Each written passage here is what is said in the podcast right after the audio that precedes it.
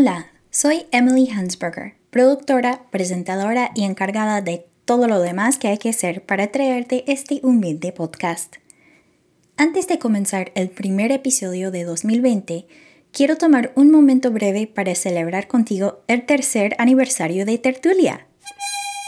Tertulia es un podcast completamente independiente, sin ningún patrocinador. Bueno, ninguno excepto yo.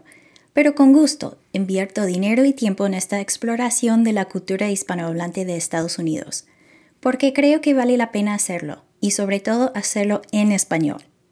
Si a ti también te parece que vale la pena, te pido que dejes una reseña de Tertulia en iTunes, que lo recomiendas a una amiga o un amigo, o que lo compartas en las redes sociales. Eso sería el mejor regalo de cumpleaños que le pudieras dar a Tertulia. Muchas gracias. Ahora al episodio.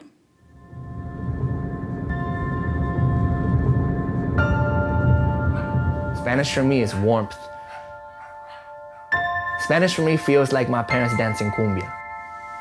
Nuestro presidente no está haciendo muy bien con las personas que hablan español, entonces creo que debemos estar seguros que no se pare de hablar español. This is a country where we speak English, not Spanish. I came in here and I saw that you guys are speaking Spanish, which is very unheard of up here. No es ningún delito el hablar español. Durante los últimos tres meses del dos mil diecinueve, Patricia Sulbarán, Angélica Casas, Carlos Serrano y Luis Fajardo, cuatro periodistas de B B C Mundo, cruzaron este país cosechando respuestas a una pregunta que parece sencilla. ¿Hablas español? Si esa pregunta fuera tan sencilla, tal vez el road trip periodístico de B B C Mundo no habría producido tal asombrosa cantidad de materiales, incluyendo el montaje que acabas de escuchar, notas escritas, videos, infográficos y discusiones en un grupo de Facebook. En diciembre, justo después de concluir el viaje, conversé con Patricia, Angélica, Carlos y Luis sobre los orígenes del proyecto, las experiencias que más les marcaron personalmente y cómo el proyecto ha dejado huellas en la perspectiva de cada uno de ellos. Ok, ¿tienes tu cafecito? Porque estás escuchando Tertulia. Como para romper el hielo un poco, pero ustedes ya se conocen, entonces tal vez no es necesario, pero sí podrían a decir su nombre y apellido, dónde están ahora, su rol en el proyecto y una comida nueva que probaron. ¿Les parece? Claro. Como quieras. Lo hacemos como tú, como tú creas que es mejor. Bueno, ¿por dónde empezamos? Patricia, estás como la primera en la lista. Pues con gusto les cuento. Mi nombre es Patricia Sulbarán. Yo nací y crecí en Caracas, Venezuela, y vine a Estados Unidos hace cinco años y trabajo en B B C Mundo hace cuatro años ya. Y mi comida que me encontré en el viaje, aunque no lo crean, fueron las gorditas, que es como una especie de sándwich mexicano muy rico, que está como frito. Y yo he ido a México pocas veces, y las veces que he ido no había probado como esa especie de street food mexicana que es tan rica. Y, y bueno, la probé en Los Ángeles por primera vez y me, y me fascinó. ¿Angélica? Eh, sí, bueno, mi nombre es Angélica Casas y yo trabajo en la B B C en Washington, D C, para B B C Noticias en inglés. Y yo soy nacida en Texas a padres mexicanos y llevo aquí con la compañía dos años y medio haciendo diferentes coberturas. Y bueno, creo que yo lo más interesante fue que no comí nada nuevo porque en todos los lugares a donde fuimos, hasta el pueblito más pequeño de Oklahoma o pueblo de, de Nuevo México, había comida mexicana, que creo que al igual que el español está como llegando a todo terreno estadounidense. Bueno, voy yo, Carlos. Mi nombre es Carlos Serrano, soy de Cartagena, Colombia. Eh, llevo ya casi dos años trabajando para B B C Mundo desde Miami y um, hubo dos, dos comidas nuevas que probé en este viaje. La primera eh, fue... Una, una hamburguesa japonesa, que es como que te la sirven cruda y, tú, y con la parrillita y tú mismo la vas asando ahí. De hecho, fue Patty la que, le, la que la pidió, pero le quité casi la mitad. Eso fue algo para, nuevo para mí. Y, pero, pero de lo que comí, para mí lo más significativo, que también fue nuevo, fue esta bebida champurrado, eh, que para Angélica es como, hace parte de su vida, pero para mí fue, fue algo nuevo. Y para mí fue como muy significativo porque esa la probamos, o la probé en, en, en, cuando estábamos en el apartamento en Los Ángeles, que era tarde, yo no sé, eran las diez, once de la noche, estábamos trabajando y, y Angélica llegó con este vaso que habíamos comprado en un carrito allá abajo. Y fue como un momento bonito porque me acuerdo que estábamos hablando con la mamá Angélica eh, por Skype, que es mexicana, y le contábamos que estábamos probando el champurrado. No sé, fue como un momento como muy familiar, como muy cercano entre nosotros alrededor de, de esa bebida que además es muy rica. Muy bien, y yo soy Luis Fajardo, yo nací, crecí en Cali, Colombia, y vivo hace un poco más de diez años en Miami, eh, todo el tiempo trabajando en la B B C aquí en Miami. Y en cuanto a comidas nuevas, eh, en, un, en un pueblito de Oklahoma, de esos que mencionaba Angélica, en uno de esos restaurantes mexicanos, eh, probé el mole verde, que como su nombre lo indica, es un mole verde. Eh, eh, me, me pareció buenísimo, nunca lo había probado. Y es una de las muchas cosas que, que aprendí en este viaje. Bueno, gracias. Sí, todos fueron platos mexicanos, ¿verdad? Sí, dominaba sí. completamente la comida mexicana. Bueno, muchas gracias por las presentaciones y um, había un equipo mucho más grande, ¿verdad? O sea, ustedes son cuatro miembros de un gran equipo que trabajó en Hablas Español, ¿verdad? Eh, sí, no, es, es, es importante eso que, que mencionan. Nosotros cuatro fuimos como la cara visible, por decirlo de alguna manera, del proyecto, pero de, detrás de esto es un gran trabajo, tanto del equipo de B B C Mundo como de B B C News. Es un trabajo conjunto de ambos servicios y personas que no viajaron con nosotros, pero desde las redacciones estuvieron colaborando, eh, publicando notas, escribiendo notas originales antes y después y, y durante el viaje. Obviamente, eh, el heredero, la jefe del servicio en Miami, estuvo como liderando, liderando todo el proyecto. Desde Londres también hubo mucha coordinación. Desde Washington, el equipo y los compañeros de Angélica también estuvieron como muy metidos en el proyecto, así que sí, somos nosotros cuatro, somos como solamente la punta de, de una iceberg mucho más grande que es todo el equipo de B B C.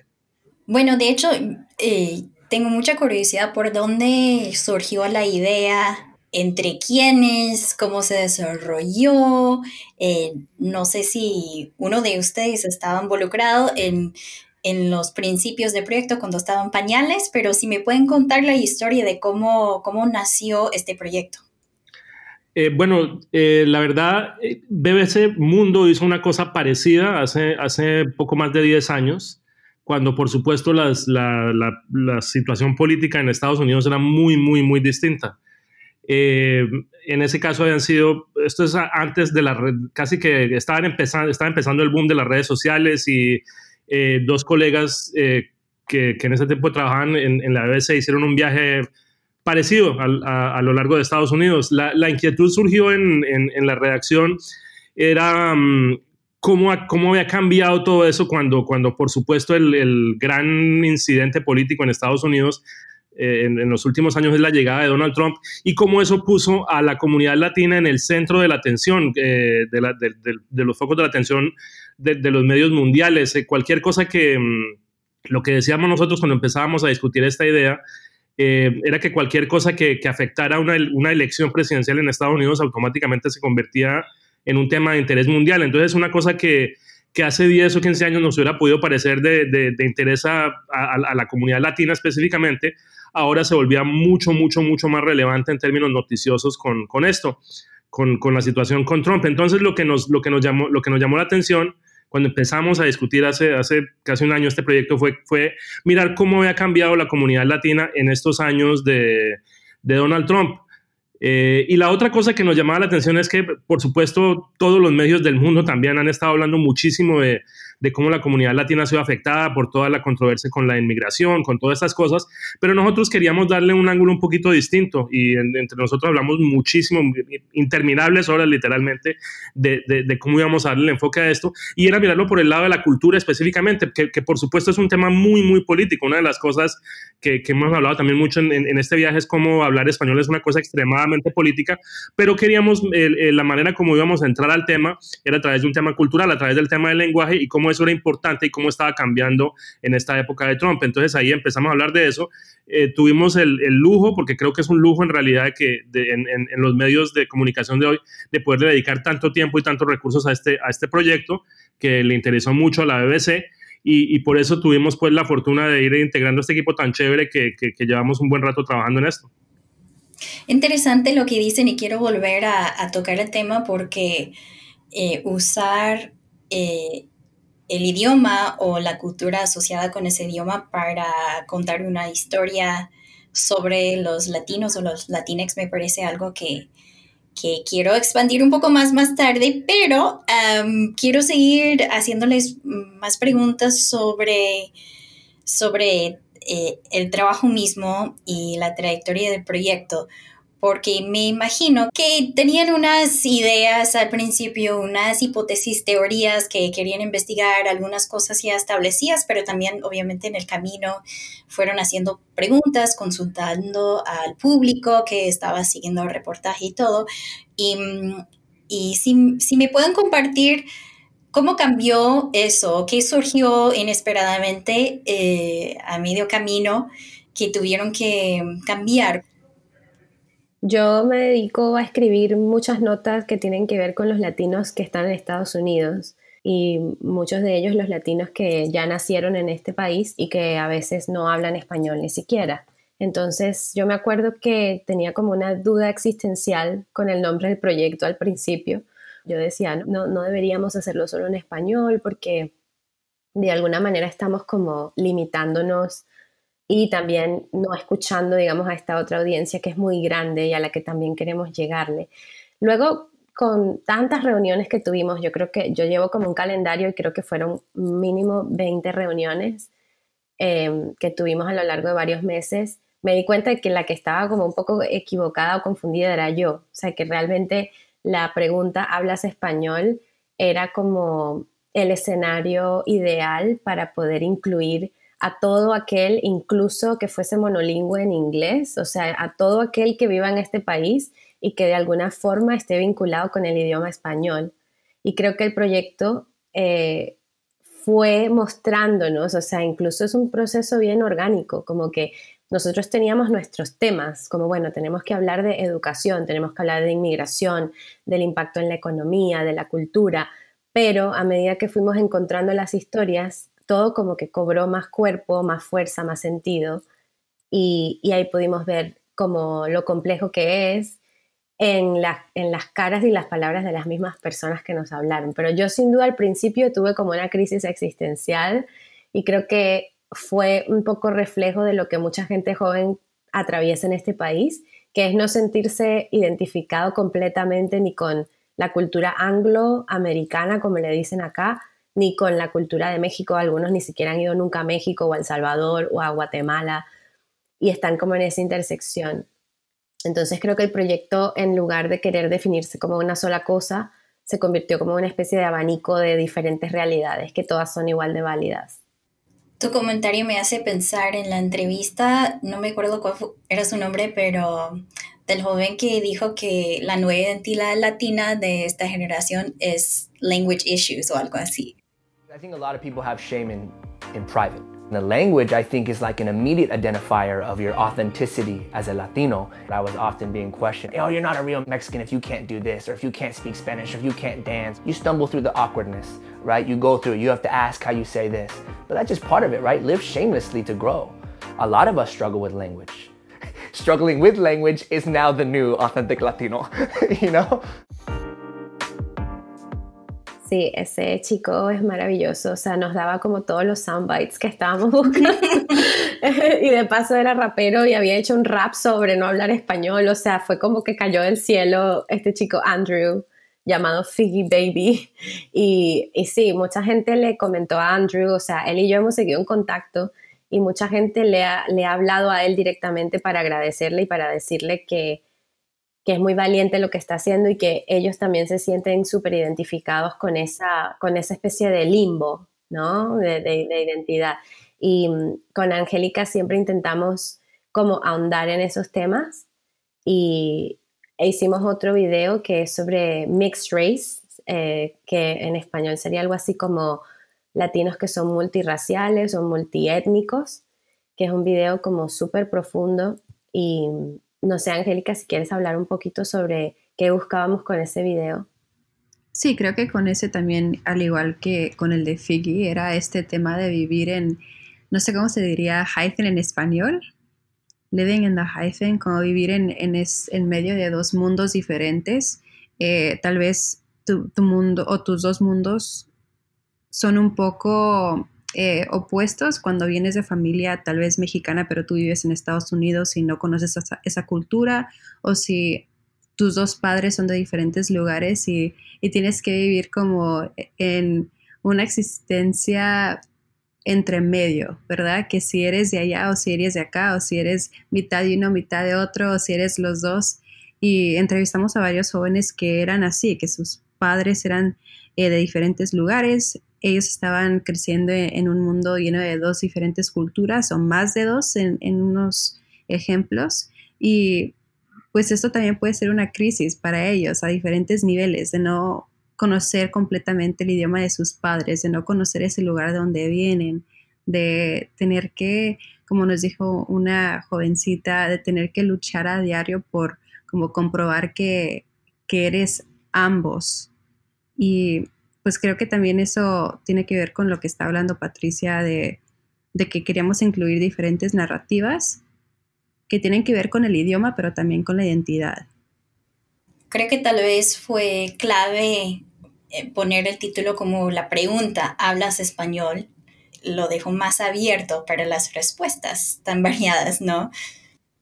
Sí, claro, y eso era parte de lo que queríamos averiguar, era qué tan, cómo le estaba yendo, era como, como tomarle un poco la, el pulso a la, a, la, a la cultura en español, a saber qué tanto estaba expandiéndose o, o, o reduciéndose. Una de las cosas que que teníamos mucha curiosidad de saber era si en, si en estos años en que ha estado en, en el centro de, de, de esta discusión política tan fuerte y a veces tan hostil, si eso mostraba como una cultura hispanohablante en retroceso en Estados Unidos.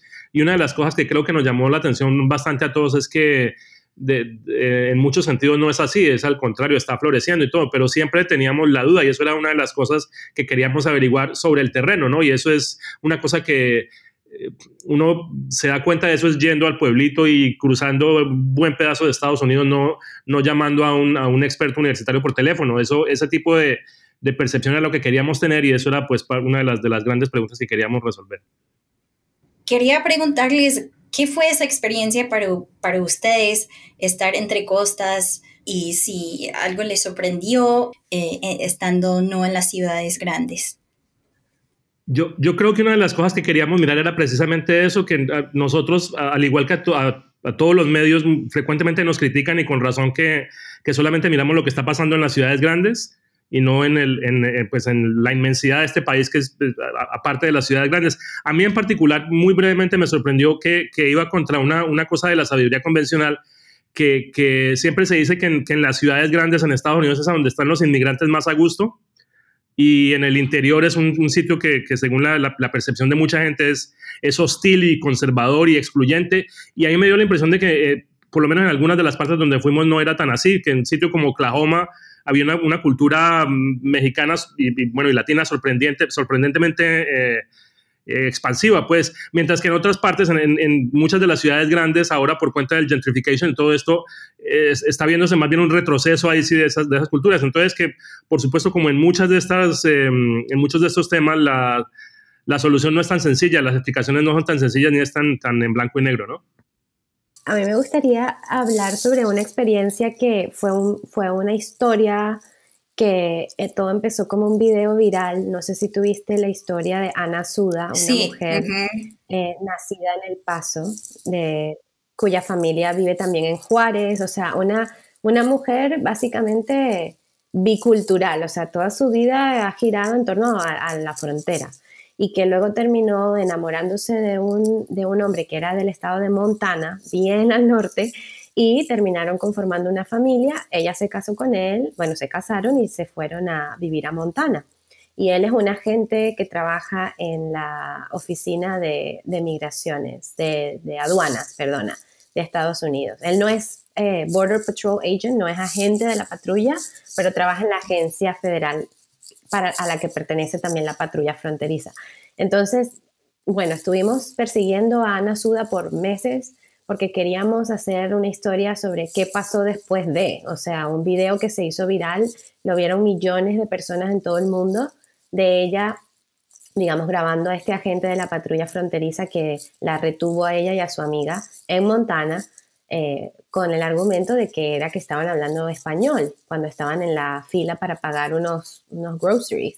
Y, y bueno, eso fue un escándalo, causó como indignación, ¿no? También hubo quienes se pusieron del lado de la gente, eh, y ella, cuando yo empecé a comunicarme con ella, me dijo, pues la verdad es que ha habido tremendo backlash después de este video y ahora tenemos como el pueblo en contra de nosotras y hemos recibido insultos en la calle, ya no podemos ir al Walmart tranquilas, ya no llevo a mis hijos porque me da miedo que les digan algo, incidentes en la escuela de los niños. Bueno, varias cosas pasaron, tantas cosas pasaron que decidieron irse de allí y se mudaron a El Paso.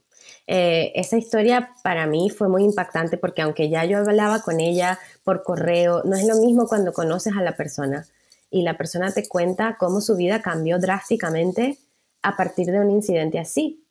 Y ella es una defensora del español, su familia es completamente bilingüe, su esposo solo, solo habla inglés, pero la entiende a ella en español. Entonces ves eso y dices, wow, es tan complejo porque su esposo también es agente fronterizo. Eh, son una familia que, que está acostumbrada a manejarse en los dos idiomas y de alguna forma ese incidente le mostró a ella como que su idioma era menos importante o era menos valorado que el de su esposo, ¿no? Y ella es tan ciudadana americana como él. Entonces, para mí eso fue como, wow, porque yo no me esperaba nada de esto, yo no sabía que Ana Suda tenía esta familia, o sea, no tenía ni idea hasta que empecé a preguntarle, ¿no? Y creo que, bueno, es, es un reflejo de, de cómo las cosas pueden ser hostiles para las personas que hablan en español, sin importar su origen ni, ni nada, el simple hecho de hablarlo en público. Y hubo una cosa muy llamativa que creo que Angélica se acuerda mejor, que pasó cuando ella se mudó a El Paso. Claro, yo, para dar un poco de contexto, Ana llegó al Paso uh, en, durante el verano, no sé si era en julio o agosto, pero llegó pocas semanas antes de que sucediera el tiroteo que se vio en El Paso hace algunos meses, y de hecho yo y Patricia estuvimos cubriendo en El Paso este tiroteo que se vio, que era un ataque en contra de la población latina de Estados Unidos, y creo que lo que nos sorprendió aún más conociendo a Ana Suda en persona es que nos dijo que ella llegó al Paso, a una ciudad donde ella regresaba porque se quería sentir de nuevo acogida por su comunidad después de, de enfrentar este, estos ataques en el pueblo de Montana. Y llegando al Paso a pocas semanas, suce- sucede el tiroteo y ella estaba, o sea, allí cerca del centro comercial en donde sucede esto. Y dijo, yo también estaba corriendo, no sabía qué hacer, estaba ahí en medio de todo esto. Y no sé, creo que el simbolismo de que ella se fue de un lugar para estar más segura por ser quien es, por ser una latina que habla español, y después como encontrarte con esto, con un ataque que sucede en contra de personas que son latinas simplemente por ser quienes son, creo que Ana dio como un, no sé, otro nivel de profundidad a esta historia. Y creo que se hizo muy simbólico que estuviéramos en El Paso eh, en el tercer aniversario, en el tres meses después de que sucedió el, el tiroteo, hablando con, con Ana.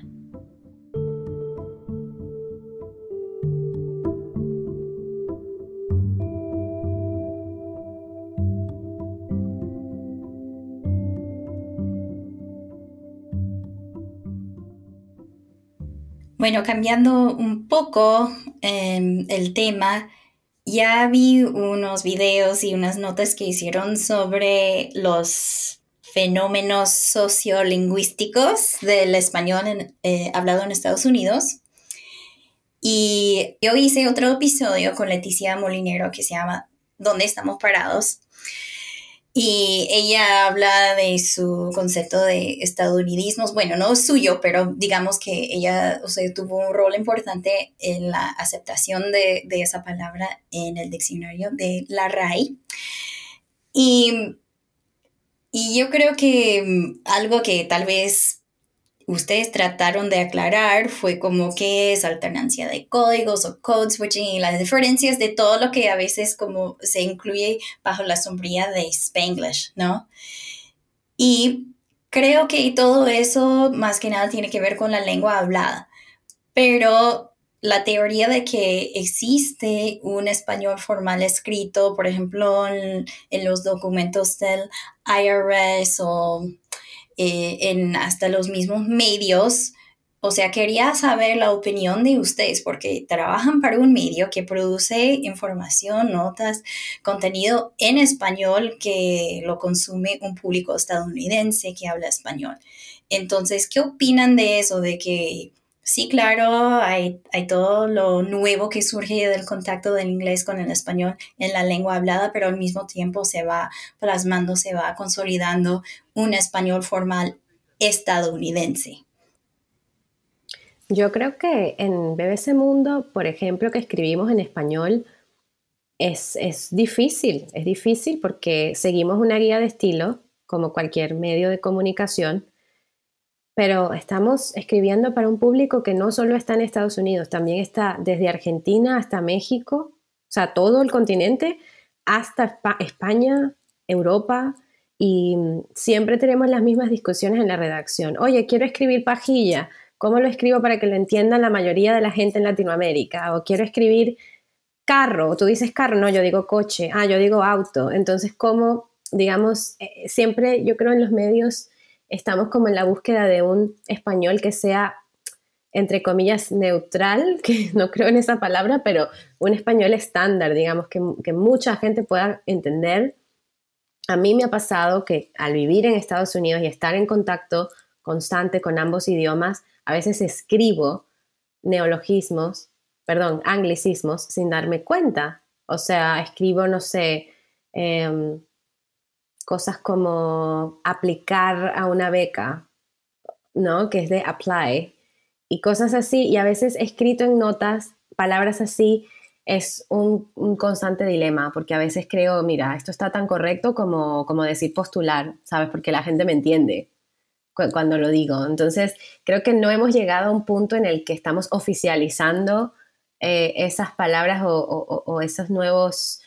sí, nuevos añadidos al léxico, digamos, que vienen de Estados Unidos, pero sí estamos mirándolo con otro, con otro ojo, yo creo. Yo creo que al hablar del tema, al escribir sobre el tema y también al hacerlo desde una postura de esto es un fenómeno que es igual de válido que en cualquier otro país de Latinoamérica, los diferentes slangs que existen. El de Estados Unidos también es importante porque sí ha habido como mucho estigma, ¿no?, en contra del del Spanglish y, y cómo... Pero creo que en la última década eso ha cambiado mucho. Y creo que en B B C Mundo, por ejemplo, sí nos permitimos ampliar un poco más ese léxico y escribimos, por ejemplo, Spanglish, lo escribimos con, con S y en, y en cursivas, en, en lugar de escribirlo con E, Spanglish. Y también escribimos... Yo escribo Latinx, por ejemplo, este término que, que es muy controvertido, pero, pero en B B C Mundo creo que es uno de los pocos medios en español que... Que, que ha escrito sobre el término y qué significa y si es político o no. Entonces creo que lo importante no es tanto definir, porque en el lenguaje ya nos hemos dado cuenta que es muy difícil definir. Y en todo caso no nos toca a nosotros, que no somos academia, ¿no? Sino yo creo que nos toca reseñar y ampliar la conversación en torno a, al español sin, sin querer decir que uno es mejor que el otro. Estaba pensando... Eh... esta tarde, antes de empezar esta conversación con ustedes, que a veces, y me pueden corregir o me pueden decir que sin este, esta no es su experiencia, pero a veces yo y otras personas que conozco es como que queremos cuidar el español escrito para que no se note el contacto con el inglés. Pero luego yo pienso como... nadie quiere que un colombiano no se note que sea colombiano o que un mexicano que no se note que sea mexicano. No, como que todo el mundo normalmente aprecia esas variedades, ese color, ¿no? Eh, entonces, ¿por qué tenemos ese complejo o como...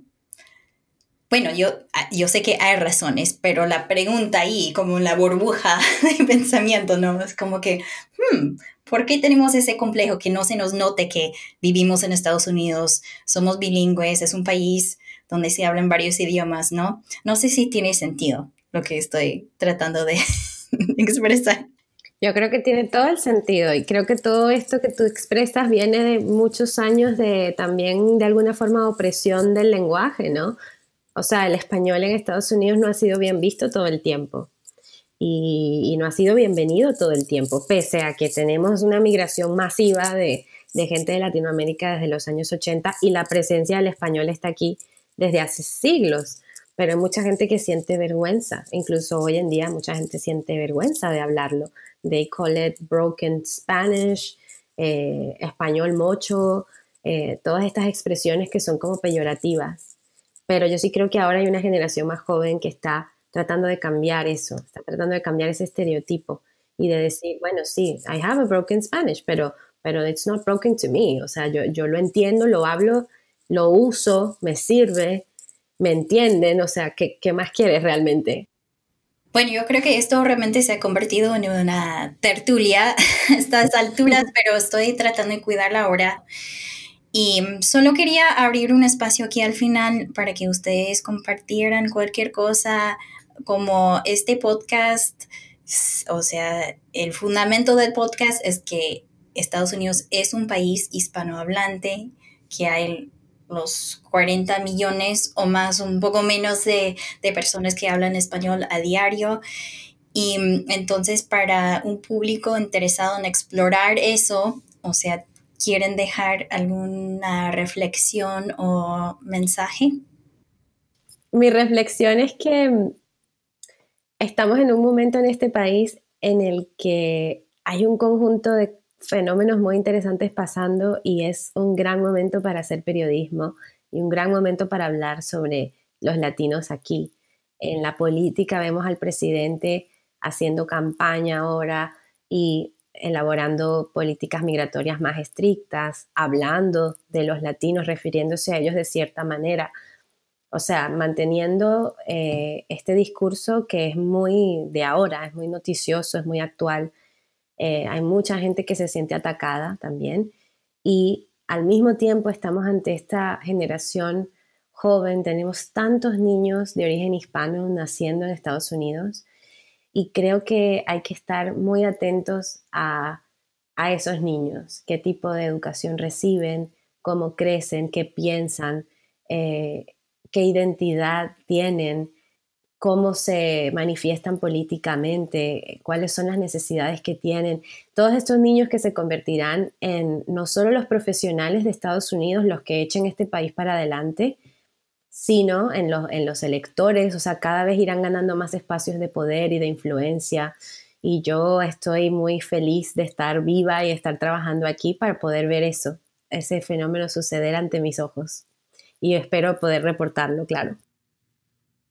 Bueno, creo que a, a lo personal, creo que no solo este proyecto, pero estos últimos años, como eh, las historias que hemos visto y lo complicado que se está volviendo, no solamente el tema del idioma, pero también de la identidad, me ha ayudado a nivel personal, igual que este proyecto, como a, a enamorarme más con el, con el idioma de mis padres, con mis raíces, y creo que es igual a lo que menciona Patricia de, de esta generación nueva que están haciendo aquí en Estados Unidos, pero que es el futuro del país. Um, no sé, creo que hay, hay mucho, mucha nostalgia alrededor de nuestro idioma, pero más que nada esa nostalgia que tenemos nosotros que somos como hijos de migrantes, o por lo menos yo que soy hija de migrante, y yo nunca he vivido en México, pero hay una nostalgia atada a este idioma que me hace querer, o sea, también enseñárselo a, a mis hijos, que, que no se pierda. Um, y, y creo que, no sé, este proyecto me ha ayudado como a, a ver y conocer más personas como, como yo, que tienen esta misma idea de que se están enamorando de nuevo con la cultura de sus padres, con este idioma. Um, y no sé, creo que eso es más como un takeaway personal, pero creo que ahora más que nunca quiero andar hablando español. Um. Yo, yo añadiría a, a lo que dicen mis, mis colegas que hay, una de las cosas que más me impresionó es ver eh, que la, la, la, muchas personas con las que hablamos eh, no ven ninguna contradicción entre hablar español y tener una cultura muy fuertemente latina con ser estadounidense. Y eso es una, una de las cosas complicadas del discurso político hoy en día en Estados Unidos, que, que lo están tratando de poner como una, como un, un, una, una opción.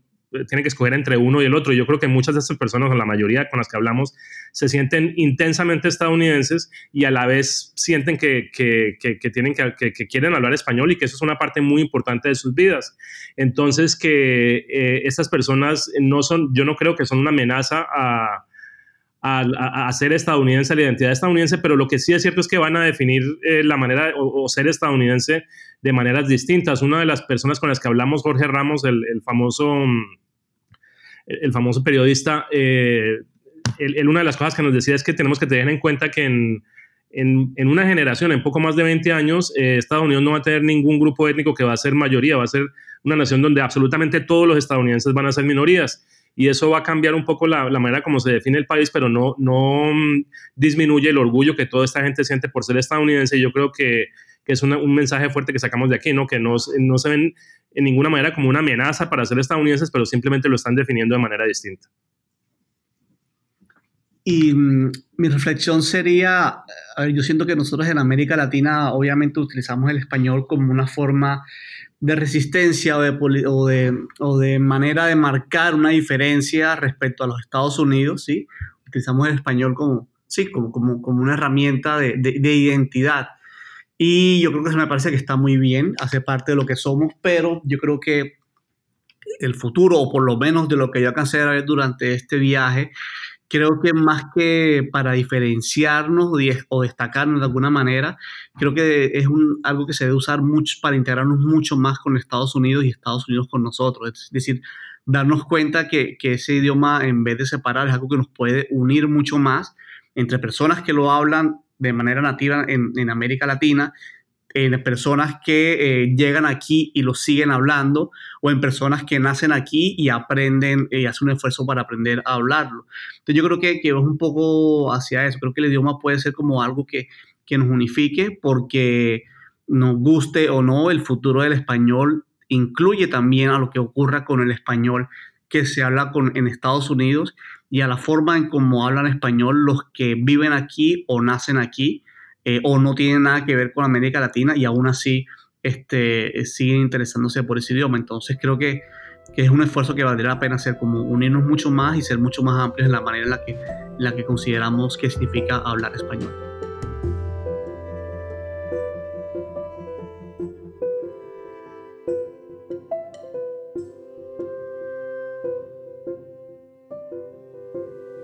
Muchísimas gracias a Patricia Sulbarán, Angélica Casas, Carlos Serrano y Luis Fajardo. Y gracias a ti por escuchar Tertulia. La música que has escuchado en este episodio es de Blue Dot Sessions. Visita tertulia podcast punto com para un enlace al proyecto de B B C Mundo Hablas Español. Tertulia es una producción de Tertulia L L C.